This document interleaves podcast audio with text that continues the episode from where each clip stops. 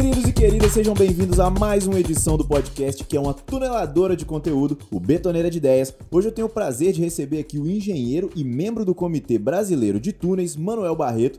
Bem-vindo, Manuel, é um prazer receber você aqui hoje. Boa tarde, Alexandre. Boa tarde, Glenda, pessoal da, da Univale. E eu fico muito feliz de estar aqui, poder contribuir com, a, com essa mais essa etapa que vocês estão vencendo aqui, criando esse betoneira. Ó, então, vamos lá, Barreto, a gente vai falar um pouco é, sobre o seu trabalho atualmente, como que tem sido é, a sua carreira como engenheiro, mas para poder falar sobre isso a gente precisa voltar um pouco também, né? A gente vai, vai voltar no início da carreira, porque o que eu conversando com o Barreto na é, eu já tô, inclusive já tô íntimo, já tô chamando de, de Barreto, Barreto. já. É, mas conversando com, com ele antes da nossa gravação, eu falei, né? Como parte do nosso público são estudantes da engenharia, que às vezes estão meio em dúvida, não sabem como que vai seguir a carreira, por onde que vai passar, é interessante a gente começar falando um pouco sobre o início da sua caminhada para essa galera que está aí hoje desesperada, tentando entender para onde vai chegar, possa para que essa galera tenha uma noção né, da capacidade de onde que elas conseguem, conseguem chegar. E eu queria te perguntar como que começou tudo. Você contou para mim antes da gente começar a gravar uma história interessante sobre até a parte do vestibular que você fez. É, é uma curiosidade, porque eu sou valadarense e em 1984 eu fiz vestibular e na minha primeira opção era odontologia. Aham. né? O professor Celso Rios, o Eduardo, um monte de amigo meu for- formaram dentista, médico, e naquela época todo estudante fazia questão de tentar conseguir um- uma universidade, né? E eu, primeira opção era odontologia. Uhum. E na segunda opção, engenharia, né? Para não ficar malandrando em casa. Aham.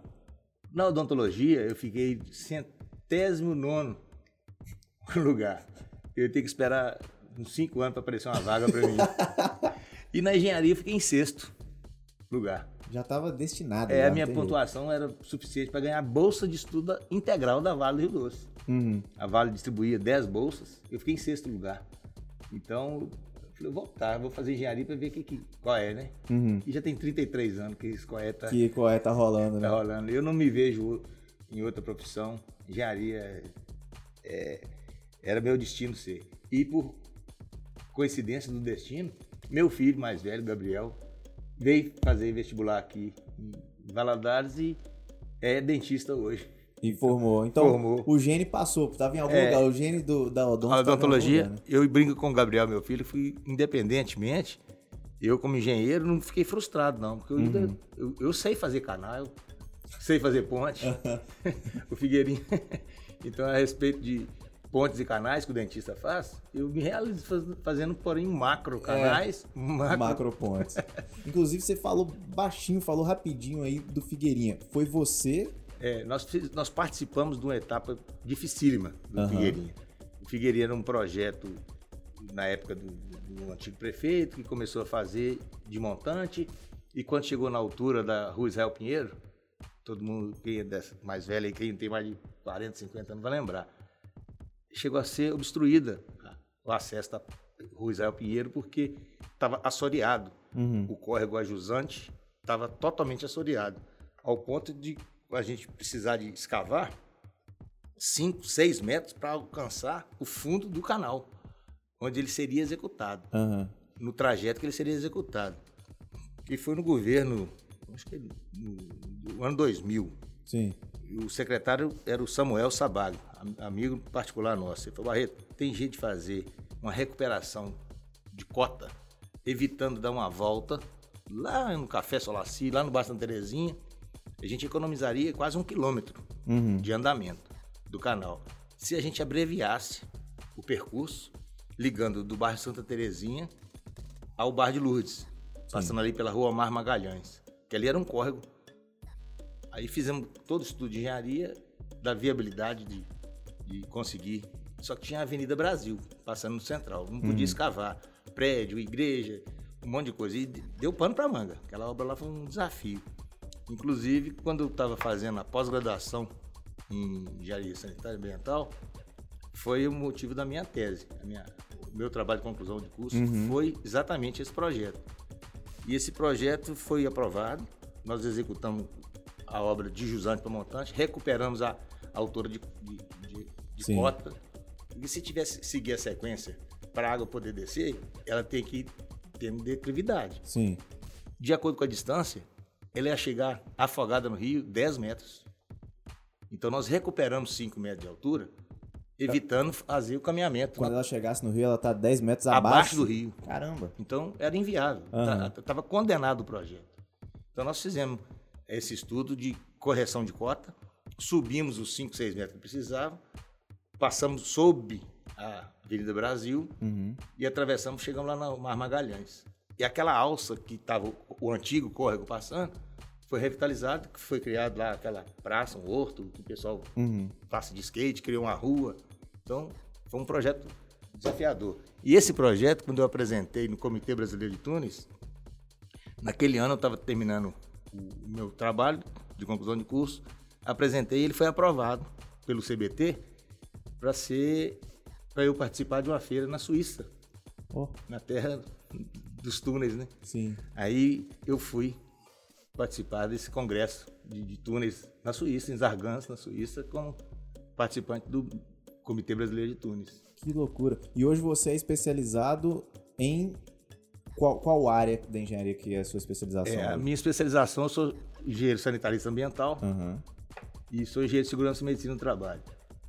A nossa especialidade de implantação de obras de drenagem se passa nesse método não destrutivo. Uhum. é chamado de Tunnel Liner. É uma empresa multinacional que fabrica as chapas de aço corrugado e você pode fazer a dimensionamento de acordo com a altura do aterro, de acordo com a- o diâmetro, a seção, se é circular, se é ovoide, se é lenticular, para você poder vencer justamente locais que às vezes não, não pode escavar. Sim. Na cidade de São Paulo, hoje é proibido escavação acima de 2 metros de profundidade. Tem que usar a tecnologia de não destrutivo. Aham. E aqui na região a gente tem várias obras, né? O, o, o Figueirinha é o maior vão livre da América Latina. Pouca gente sabe disso. Sério? É o maior vão livre em área Aham. molhada Sim. que a empresa a fabricante fez. Ele tem 20 metros quadrados de área molhada. Ele tem 8 metros de largura por 4,5 de altura. É um formato lenticular. Uhum. Parece uma lente de óculos mesmo. Sim. Inclusive é a logomarca da nossa empresa. Caraca, que É, massa, tem, tem estu- um estudo antropológico nisso aí também. Que massa. Que massa. E assim, é, aqui no Betoneira a gente já tá. Eu não sei dizer exatamente qual, é, qual edição, qual episódio que é. Eu sou- esse, esse é o apresentador de vocês, ele não sabe qual é o episódio do, do programa. Mas até hoje, a gente nunca recebeu ninguém que falasse sobre, escava, sobre túneis, Obras sobre subterrâneas. é, obras subterrâneas. E aí eu queria entender quais são as peculiaridades da engenharia para obras subterrâneas, porque a gente já conversou sobre estrutura metálica, estrutura disso, como fazer aquilo, como fazer Concreto, aquilo outro, concreto, isso. Mas a parte específica, porque por exemplo, a minha cabeça de leigo, jornalista que não entende da engenharia tanto quanto um engenheiro. Aqui fora, aqui em cima, a gente pega tudo e constrói. Na superfície. Na superfície, a gente pega e constrói, monta um em cima do outro. Certo. Só que a obra subterrânea já tem coisa em cima. Como que você faz pra não cair? Por exemplo, vou dar um exemplo clássico. Uhum. que inclusive eu apresentei para o prefeito André e ele deve tomar alguma providência para a gente poder avançar nisso e a universidade pode participar. Sim, ó, já fiquem atentos aí. A universidade pode participar. A gente ajuda, contribui, informando a tecnologia e ajudando a dimensionar. Aham. Olha o nosso problema do mergulhão. Sim. Que mergulhão tá da Minas Gerais. Sempre enche d'água. Sempre enche d'água. Para onde que aquela água precisa ir? E vai escavar? Abrir uma valeta de, a céu aberto, escavadeira derrubando casa e. Não. Então nós temos essa tecnologia de túneis justamente para isso. Obras subterrâneas. Existem até equipamentos. ah, o que chama de tatuzão, né? Sim. Aqueles equipamentos que ele vem circulando, ele vem girando e vai descascando. Aquilo é muito maneiro, O cara. solo, Visualmente falando, é muito Só que é maneiro. muito caro. Imagina. É muito caro. E ele só trabalha para aquele diâmetro tal. Você vai fazer um bueiro de 3 metros de diâmetro, Não tem como.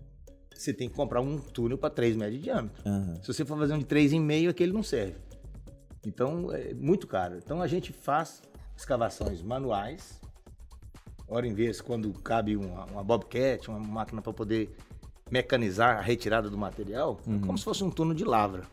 Começa escavando da parte mais baixa, tecnicamente, a turma vai saber isso.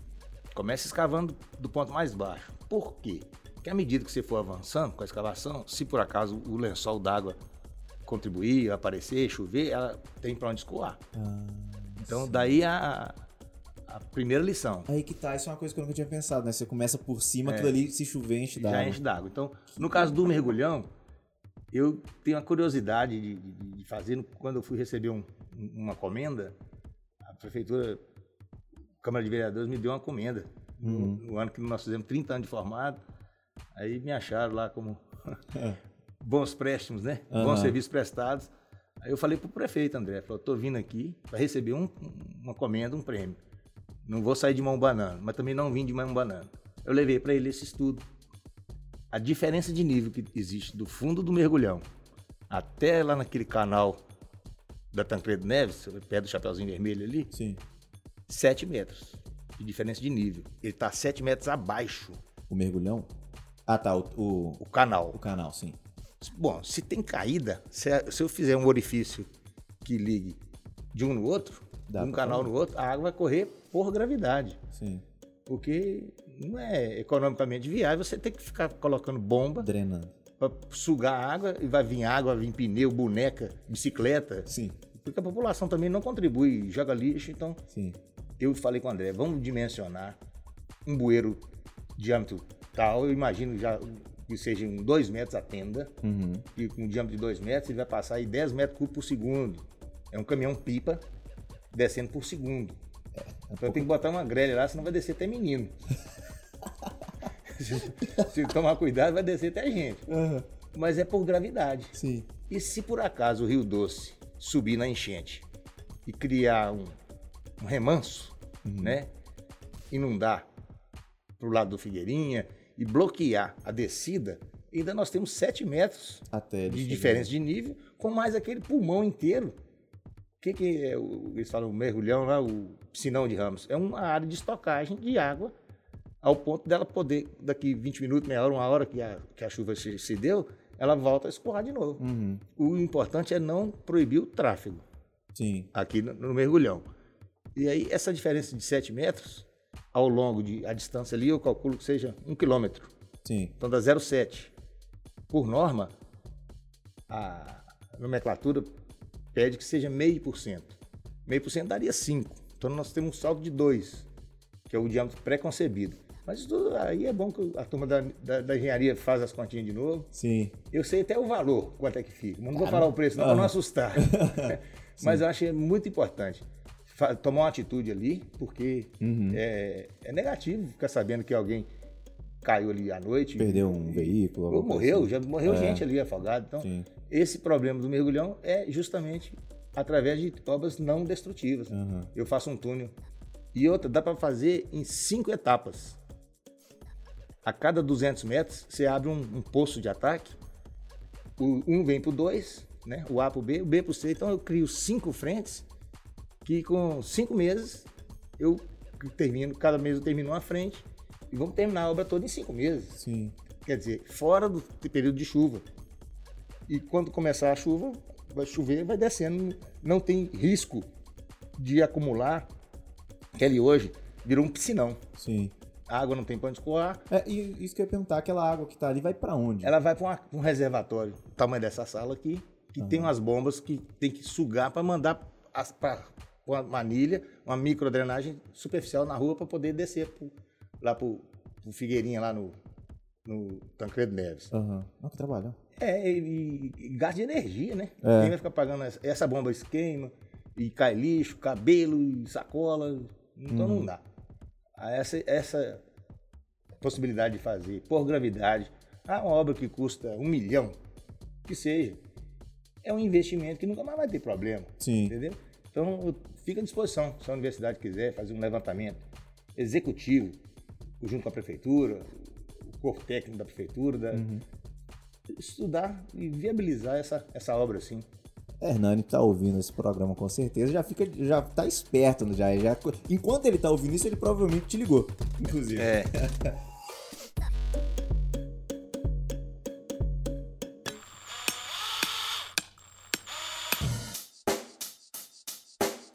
Check the mic and make sure it sound right, boys. E outra coisa também, a grande vantagem de fazer método que não escava Aham. é impacto, impacto ambiental. Não tem impacto visual nenhum. Você conhece ali o litoral sul da Bahia, Sim. aquelas praias maravilhosas. Nós conseguimos aprovar no IFAM, no IBAMA, lá no- nos órgãos ambientais, o direito de fazer uma travessia ligando da praia, do, do- do nível da água da praia, Uhum. para dentro de um resort. Entrando no- na cara da falésia, num plano inclinado, Sim. eu vou sair lá no terreiro, lá no campo de golfe dos milionários lá. Uhum. E não tem impacto algum. A presidente lá do órgão, a superintendente do IFAM, foi lá na obra visitar, polícia ambiental, querendo ver que estava fazendo escavação na falésia. Eu falei, Cadê a escavação? Não existe, aí nós estamos se incomodar aqui, vai incomodar é minhoca. Aham. Né? E como, como que funciona esse processo de. é, não é escavação, né? Escavação manual. Escavação manual. Manual. Como que funciona ele assim? Ele vai avançando, ele vai avançando, a gente cria um- um- uma seção, né? Um Uhum. formato, se vai ser para passagem pedestre, se vai ser com a drenagem pluvial, Sim, de acordo com a vazão, chegamos no diâmetro 3 metros de diâmetro. sim. Ele avança meio metro. É como se fosse quando a gente estava brincando na praia, que era criança, fazia aquele túnelzinho de um ligar pro outro, Sim. vai escavando com a mão, o outro vem de lá e encontra, né? Dessa mesma forma, a escavação ela se dá ou mecanicamente, quando cabe um, algum, algum equipamento para poder agilizar a escavação, ou manualmente. A maioria é manual, hum, entra o funcionário lá com a, com a picareta, enxada, dois tirando terra, dois escavando, igual como se fosse uma, uma mina de, de diamante, de pedra Sim. preciosa. Vai escavando. Para não ficar exposto e desmoronar, essas cambotas, que a gente chama de cambotas, são anéis de Aham. aço interligados com parafusos. E esses anéis se interligam uma chapa com a outra, formando a circunferência. E um solidariza ao anterior através de flanges.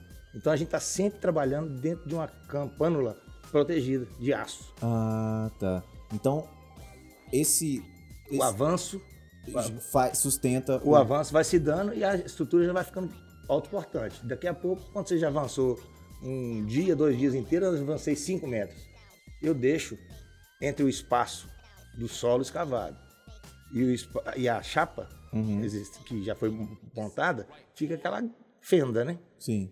Apesar que a gente tem equipamentos e mecanismos para minimizar essa escavação, para não, ca- não cavar demais e ficar aquela, aquela capela que a gente chama, um, um oco. Sim. O que, que a gente faz? Deixa alguns orifícios que vem logo em seguida e injeta uma argamassa de cimento para preencher aquele vazio. Algum vazio, possível vazio que tenha. Uhum. Então ela fica chumbada, a carga é distribuída diretamente na, na estrutura e é da estrutura para as paredes laterais. Então é altamente resistente. Sim.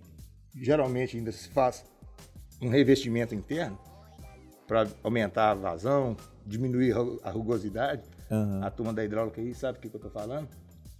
Que a, a onda das chapas elas são onduladas para aumentar a resistência, a Sim. rigidez. Quando uma vez implantada, para a água aumentar a velocidade e diminuir a abrasão, é convencional fazer uma laje uma, uma meia cana de concreto para proteger. Então ali funciona a, a vazão fica mais eficiente e o avanço vai se dando de meio em meio metro. Uhum. A chapa ela só tem um avanço de meio metro. Quando for da semana da engenharia, eu vou trazer e vou deixar até montado uma, um ou dois anéis, uma estrutura para o aluno poder ter Ver, acesso, né? ter acesso à é tecnologia, né? Quem sabe dá até um negocinho aí. Esses caras formam aí, monta empresa, chama monta empresa, daqui a pouco já vê. E tem certeza. Em Minas Gerais nós somos 853 municípios. Sim.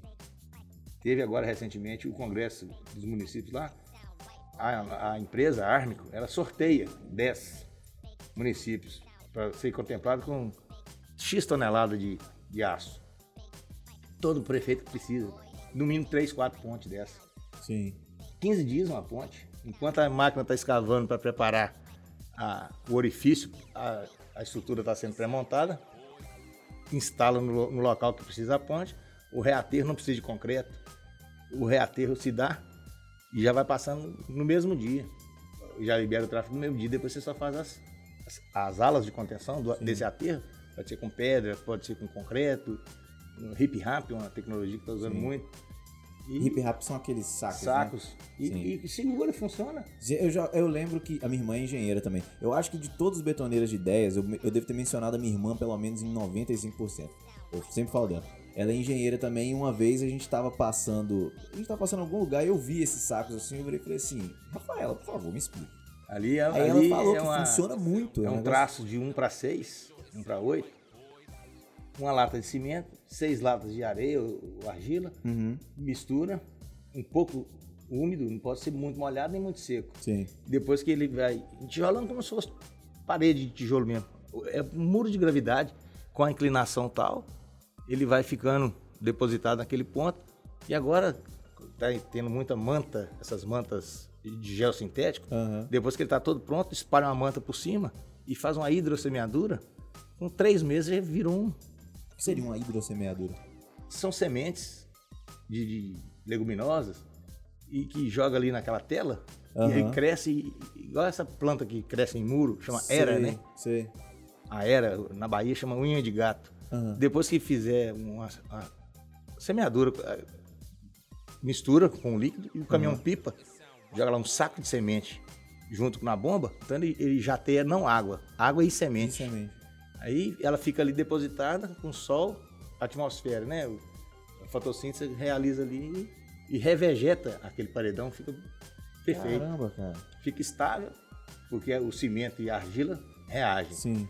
E o- aquela manta, a, a manta geotêxtil, ela cria o ambiente para a leguminosa crescer. Caramba. Para plantar maracujá, eu sei que não fica nenhum, né? Mas maracujá Mas tá plantado. é feijão Sim.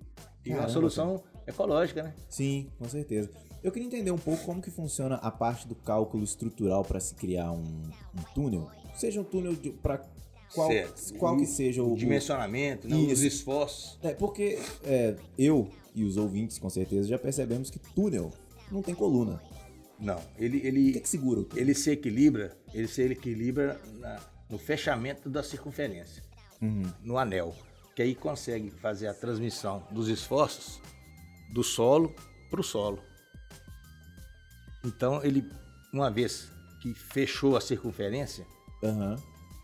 você consegue transmitir em todos os, os sentidos radiais, nos parafusos e na corrugação do aço.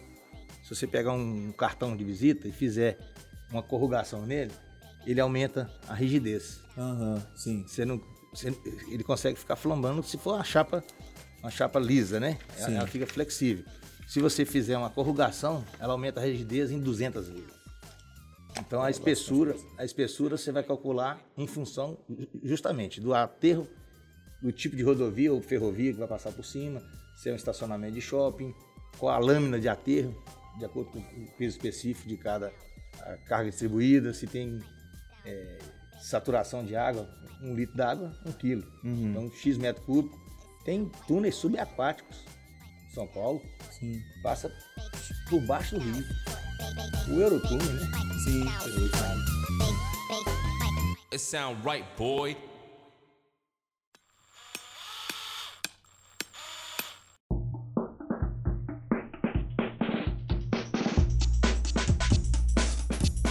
E aí, você falou aí, você foi falando sobre esses vários tipos de obra. E quando a intenção é criar um túnel para drenagem embaixo de um estádio, porque você é um do, a sua empresa está responsável pela obra da drenagem da Arena MRV. É, e uma honra, né? Pra... É, que não é pouca coisa, não. Calma aí. Eu preciso fazer uma pausa aqui. Não é, não, a gente não tá falando de coisa pequena. É a Arena do Galo, Tô pô. falando do nosso time, né? Do Não, Atlético aí. Mineiro. Nossa. Tô zoando. Eu sei Tô Cruzeirense. zoando, tô zoando. Mas o Cruzeiro agora também Tá, viu? ontem, né? Tá recuperando. Vamos conversar Re- sobre renasce- futebol. renascendo da cinza. Mas merece. Mas futebol à parte, nós somos convidados a participar da execução da drenagem Uhum.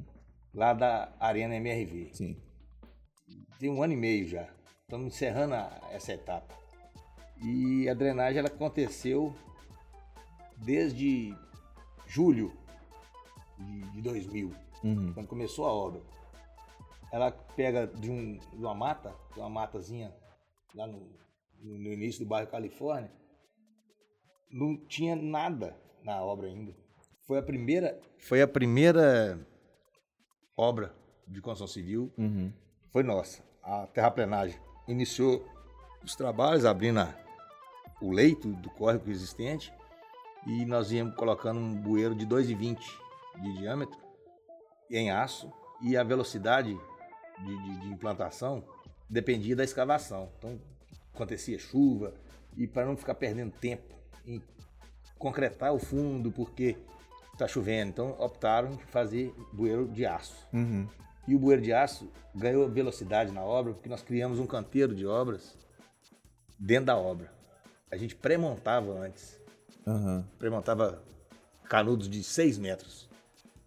Que aí o guindaste pegava e já levava no local que escavava. Porque a gente não podia esperar a escavação se dá para depois montar. Aham. E a escavação não podia esperar a gente montar para depois eles continuarem escavando. Então nós fizemos esse, arranjo e foi aprovado no, dia da apresentação lá da, da metodologia, Aham. do preço e etc. Mas a proposta técnica científica, a nossa proposta foi aceita justamente porque nós conseguimos essa eficiência.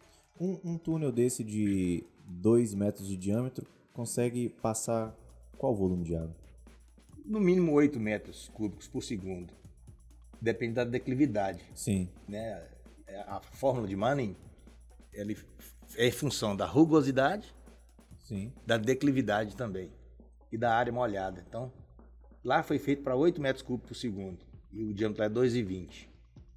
E uma, uma curiosidade, quando foi no dia da reunião lá, a MRV é uma empresa muito séria, muito Sim. organizada, então ela pediu a composição de custos. Uhum.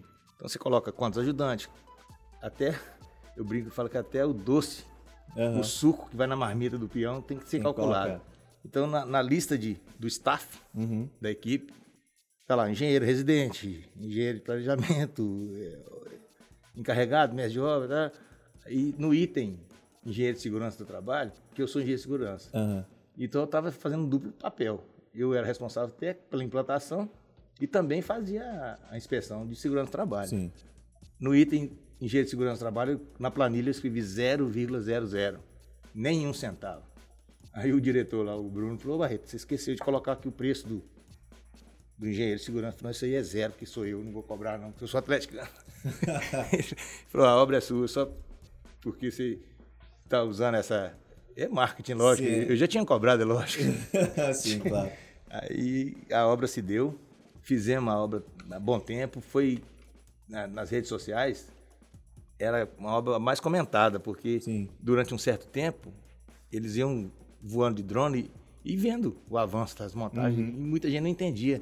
Aqueles canudos de aço daquele tamanho, um do lado do outro, daí a pouco eles sumiam porque já estava dentro da Tá terra. vendo até. E o- até o doutor Menin, o doutor Rubens Menin, fez um elogio pra gente no, no Instagram. E eu nem entendia nada disso. Meu filho falou, pai, você viu quem repostou o seu, seu vídeo aí? Foi o doutor Menin. Aí deu não sei quantos mil visualizações. A moral subiu lá. né? No Cartola lá subiu o nosso, nosso crédito. Sim. Pô, é, é muito massa ver, porque você não só realizando como engenheiro, mas como atleticano também, é muito legal ver. É. Na hora que eu falei aqui, a, a sua, sua cara até mudou, cara. Não, a Muito- gente fica muito feliz. E agora, recentemente, teve a colocação da última viga. massa. Uhum. do, do estádio. Como nós entramos no primeira, na primeira etapa, que foi colocar a drenagem, né? Lá embaixo, no, no subsolo, no dia 7 de setembro, eu lembro até hoje, era feriado e a gente estava trabalhando. Foi quando nós passamos debaixo do meio do campo, no círculo central, né? Uhum. Aí eu chamei a minha equipe e peguei uma caneta dessas de autografar CD Sim. e chamei todo mundo da obra inteira para poder escrever o nome dele lá dentro da, dentro da, dentro da drenagem, né? dentro da manilha. Uhum. Cada um deixava o seu recadinho de coração pro Galo, Galo eu te amo, nome do filho, do pai, do neto. E aí, depois disso, a notícia espalhou, todo mundo queria assinar dentro do bueiro, e de- exatamente debaixo do meio do campo. Aí aconteceu, tem lá a galeria de assinaturas. E agora, na última peça, quer dizer, da primeira embaixo, agora na última peça do telhado lá, Aham. foi lembraram dessa, dessa possibilidade de todo mundo escrever 800 e tantos funcionários. Todo mundo escreveu o nome. Que massa. E tem um monte de amigo meu que me liga e fala, Barreto, escreve meu nome aí. A Glenda agora aqui pediu também, ela e o pai Isso. dela, né? Glenda, Glenda é nossa contra-regra, tá ali no, no outro lado comandando suítes ali e já tá prometido já, vai. Compromisso, Glenda, compromisso. Semana que vem ou na outra eu vou estar por lá, eu vou lá assinar, filme, tiro foto e te mando. A Glenda é extrema, ela não é atleticana, ela é extremamente Não, e, fica, atleticana. e, e fica gravado, né? Fica, com certeza. lá- Não, vai ficar maluco. Quando eu escrevi, e agora eu fui avô, tem 90 dias, nasceu a Maria, Aham. a minha neta, filha do Lucas, atleticano doente também. Eu falei, Lucas, eu vou escrever o nome da nossa família toda. E eu já escrevi, como eu, eu tô lá na obra, eu sei qual é a posição da viga. Uhum. Então, se pegar um telefone mais potente, eu consigo dar um zoom E vê lá. e ver lá escrito, lá no alto, que nessa última viga foi colocada uma bandeira e essa bandeira não vai sair. Então a viga está identificada. Além de eu saber que está no corredor do meio do campo, então se está sentado lá e der um zoom, Dá pra ver os nomes. vovô Barreto vai estar lá. Ah, que massa, cara. Pô, que massa. E como que funciona um processo para trabalhar numa obra dessa magnitude? Porque é, vamos supor que você tá fazendo um túnel é, numa cidade, em alguma outra coisa, mas lá é um canteiro com diversas outras empresas trabalhando e a logística, imagino que seja diferente. Tem É, diferença nisso? existe, existe uma interface muito grande entre as, entre as, as empresas, né? Uhum. Uma de montagem da estrutura, outra está lá no subsolo fazendo a drenagem, outra está no concreto, outra está preparando a, a, a cobertura, que é de um material lá que está sendo usinado lá mesmo. Aham. Então essa multidisciplina de, de- de tarefas é fiscalizada por uma empresa chamada Racional, Uhum. é uma empresa de São Paulo. E a Racional ela ainda tem uma fiscalizadora, que é a Reta Uhum. Engenharia, que a consultora MRV contratou. É tão rigoroso que eles conseguem nos, nos indicar atrasos, ou que seja, adiantamento, acompanhamento da obra, questão de horas. O cara, o, o diretor lá, o, o Fulvio, falava, Barreto, vocês estão nove horas em atraso na montagem, vai precisar trabalhar domingo.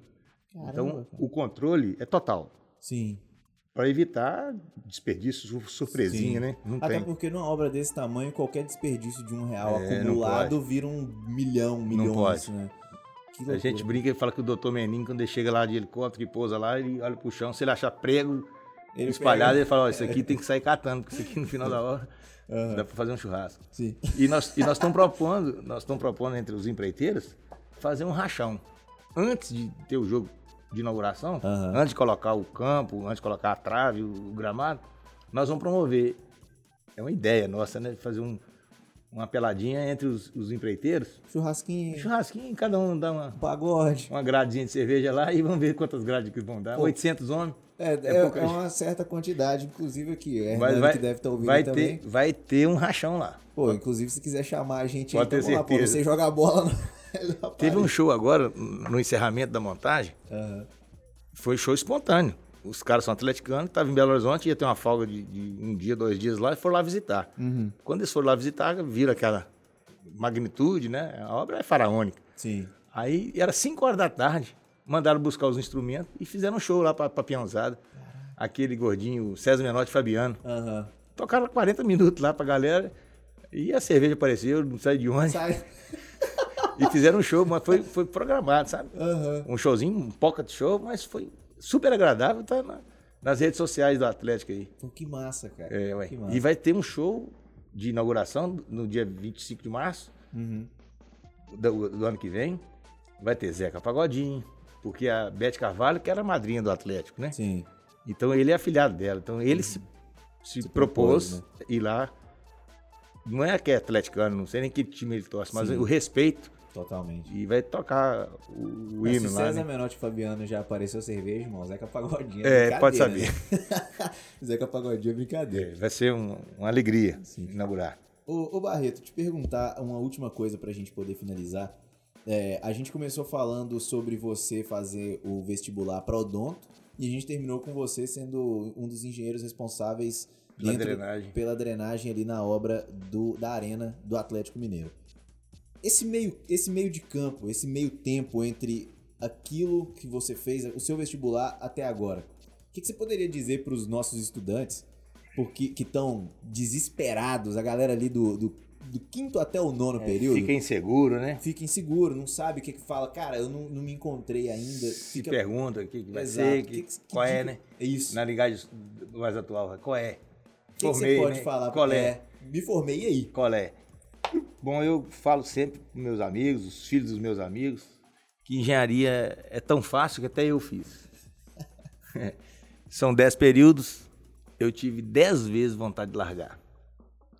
Mas como eu era bolsista e eu tinha um, um sonho a, se- a realizar, consegui concluir.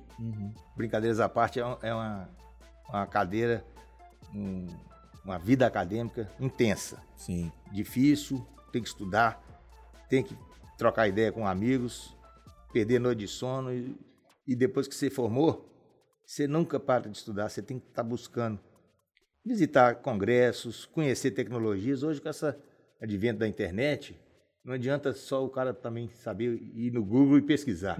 Ele tem que entender, ele Sim. tem que, se puder, estagiar hum, na prática, Sim. conhecer lá no almoxarifado da empresa. Não seja querer ser só o diretor de projeto, o chefe de orçamento e planejamento, não. Vai lá no almoxarifado para você conhecer o, o equipamento que está chegando, o, o flange que chegou aqui hoje, o parafuso, que tipo de rosca que é, o equipamento que vai ser alugado, será que precisa alugar? Eu aprendi muito, foi com um mestre de obra que eu tinha, o senhor Adriano. Ele é vivo até hoje, já trabalhou comigo. No meu primeiro emprego, eu fui para a entrevista, o, o diretor da empresa começou a fazer um monte de perguntas para mim e eu não estava entendendo direito o que, que ele falava, os equipamentos, né? Eu vou deixar aqui com você uma moto scraper, é, uma escavadeira hidráulica, uma pá carregadeira, não sei o quê. E eu falei assim, é, Belarmino, você falou 5 toneladas de palavras, eu só entendi 100 gramas. Então eu preciso de um tempo. O que, que eu fiz? Mudei para a obra, comecei a morar com o meu encarregado, aprendi a jogar truco, fiquei bom no truco. Não tem jeito, né, pô? então é isso aí, você tem que pisar no- na poeira. Sim. Se você quiser aprender, pisa na poeira, entra no- no- na vida prática da coisa e humildade. Não adianta o cara querer ser o, o, o bom de cela. Tem projetista que engana, tem executor que pode ser melhorado pela experiência que ele tem. Com mais a técnica que você aprendeu, você vai ter muito mais sucesso, tendo humildade. E eu também exemplifico a, a história do. Numa palestra que eu assisti, o cara, hoje em dia tem o Google, você digitou, responde na hora. Sim. Então, você tem que aprender a raciocinar com aquela informação que você tem. Não adianta nada o cara te explicar como é que vai bater uma falta, você chuta no terceiro gomo da bola. Não, você tem que ir lá. Você não emagrece se você não malhar, Sim. né? Você não fica forte se você não for para a ginástica. Sim. E a resumindo aqui, para você ter uma ideia, como que a informação instantânea, ela te engana, eu vou fazer uma pergunta para você, Alexandre. Lá vem. Me fala aí os sete dias da semana. Segunda, terça, quarta, quinta, sexta, sábado e domingo. Pronto, você respondeu instantaneamente. Sim. Agora você vai precisar de pensar um pouquinho. É o caso do- da informação. Sim. Não adianta ter informação. Você responde instantaneamente, mas não, pensou. Você respondeu em um segundo. Rápido. Eu vou fazer a mesma pergunta para você. E você vai demorar. Te garanto. Eu quero que você me responda sete dias da semana em ordem alfabética. Eu não vou. Eu, eu, Tic-tac, eu que edito o programa, eu não vou cortar esse tempo, eu vou deixar. Tic-tac, tic-tac, tic-tac. Você não falou nada até agora. Domingo, vamos lá. Pô, cara, Então, tá vendo? Realmente. A informação trava. E é essa informação que às vezes o acadêmico tem instantânea, que ele vai no Ctrl C, Ctrl V, E não adianta. Ele tem que saber usar a tecnologia. O telefone celular tá tocando aqui agora, às vezes é alguém perguntando justamente isso. Barreto, quanto tempo precisa para poder montar um deslocamento daqui para um álbum no Maranhão, assim, assim, assado? Dez dias. Não, mas aqui você vai daqui. Não, passar de avião tá o triplo. Você vai alugar um carro aqui, então você tem que pensar. Sim, Não é dinheiro que compra as coisas. Às vezes você tá com dinheiro no bolso e passa fome no trecho. sim. Então tem que saber cozinhar também. E para finalizar, os estagiários que estagiam comigo, já passaram vários, todos agradecem esse sofrimento que é ir pro trecho. E eu brinco no primeiro dia, falo, se você não aprender nada, pelo menos acordar cedo, você vai acostumar. tá certo, Alexandre? Pô, tá certo, é, é impressionante. É, todo mundo que eu recebo aqui sempre fala da importância do estágio, a importância É. da prática. Porque você chega lá e, e conhece de fato a sua profissão, né? E eu sou fã de um dos professores acadêmicos aqui da, da escola. Foi meu professor, tive a honra de estudar com ele. Trabalhamos juntos e, em algumas obras, já solucionamos vários problemas, que é o professor Almir Lacorte. Lendário, já teve aqui, teve na nossa segunda edição. Então, você está aqui ou vai ouvir esse podcast em algum momento. Almir, um abraço para você. Você já foi motivo de inspiração. A gente fica até emocionado aqui. Sim. Então, O Almir passou, o Almir passou pela vida de pelo menos 90% dos engenheiros É, de e ele tinha um- uns ditados que falavam, ó, você fica velhaco. Então, o engenheiro civil tem que ser velhaco, ele tem que prestar atenção no que, que acontece no entorno dele. Tem que chegar a 360 graus. Sim. Né? E eu quero um dia bater um papo aqui com o Almir, pra gente começar a contar os casos de, de obra. Sim. Eu vou editar um livro, eu vou fazer um livro, vai chamar Canteiro de Obras. Sim. E, inclusive, coautoria tem que ser dele, porque ele tem muita Ah, ele tem história muito caso, boa ele também. tem muito caso. Ele tem muita história boa também. Vou te contar uma pequenininha aqui. O cidadão estava trabalhando comigo, pedindo um emprego, aí a psicóloga na entrevista perguntou se eu, se eu tenho problema assim com tabagismo. Ô, dona, eu trabalho com Barreto tem 20 anos, nunca tive problema com ninguém. Pensou que tabagismo era uma pessoa. Isso aí lá quem que é tabagismo. Aham. Pô, O seu, o seu ingere álcool? Ele falou, não só quando acaba a pinga. então é de- desse tipo assim, pra baixo. Na entrevista de emprego o cara fala uma coisa dessa, imagina. Seu ingere álcool? pegou. Essa me pegou. Pô, Barreto, Um abraço. tem como terminar de outra forma, né, cara? Queria te agradecer por estar aqui com a gente. Pô, o programa super pra cima, cara. Valeuzão de Valeu. verdade. Um mesmo. abraço pra todos aí. Obrigado a todo bom. mundo que escutou a gente até aqui também. Obrigado a Glenda que tá ali sendo nossa contra-regra hoje, tá ali do outro lado. Valeu, pessoal. Falou!